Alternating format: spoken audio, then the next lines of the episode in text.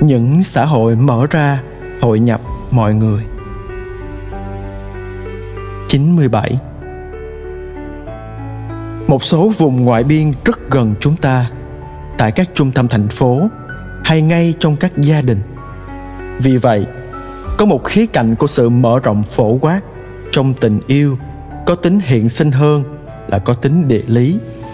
Nó liên quan tới những cố gắng hàng ngày của chúng ta để mở rộng vòng thân hữu.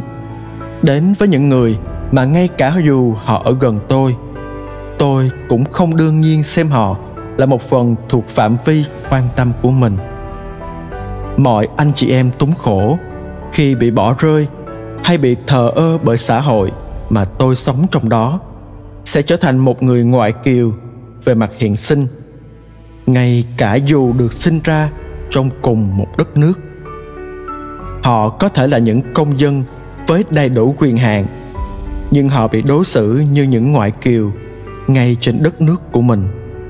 Sự kỳ thị chủng tộc là một thứ virus biến thể rất nhanh và thay vì biến mất, nó ẩn nấp và mai phục. 98 Tôi muốn đề cập đến một số trong những người lưu đày ẩn giấu bị đối xử như thành phần ngoại lai trong xã hội.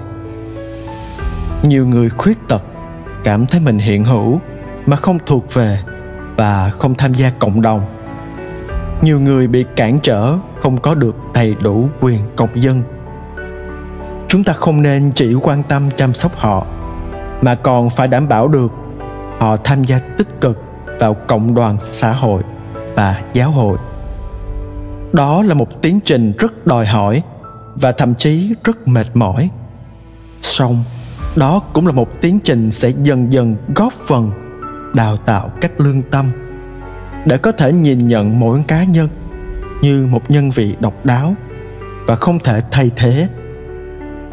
Tôi cũng nghĩ về các cụ già do tình trạng tàn tật của mình mà đôi khi bị coi như một gánh nặng nhưng mỗi người trong các cụ đều có thể có một sự đóng góp độc đáo cho thiện ích chung xuyên qua những câu chuyện cuộc đời đặc sắc của các cụ. Tôi xin lặp lại. Chúng ta cần có can đảm để lên tiếng cho những người bị kỳ thị do khuyết tật của họ. Bởi vì thật đáng buồn, tại một số nước ngay cả hôm nay, người ta cảm thấy khó để nhìn nhận họ như những con người có phẩm giá bình đẳng.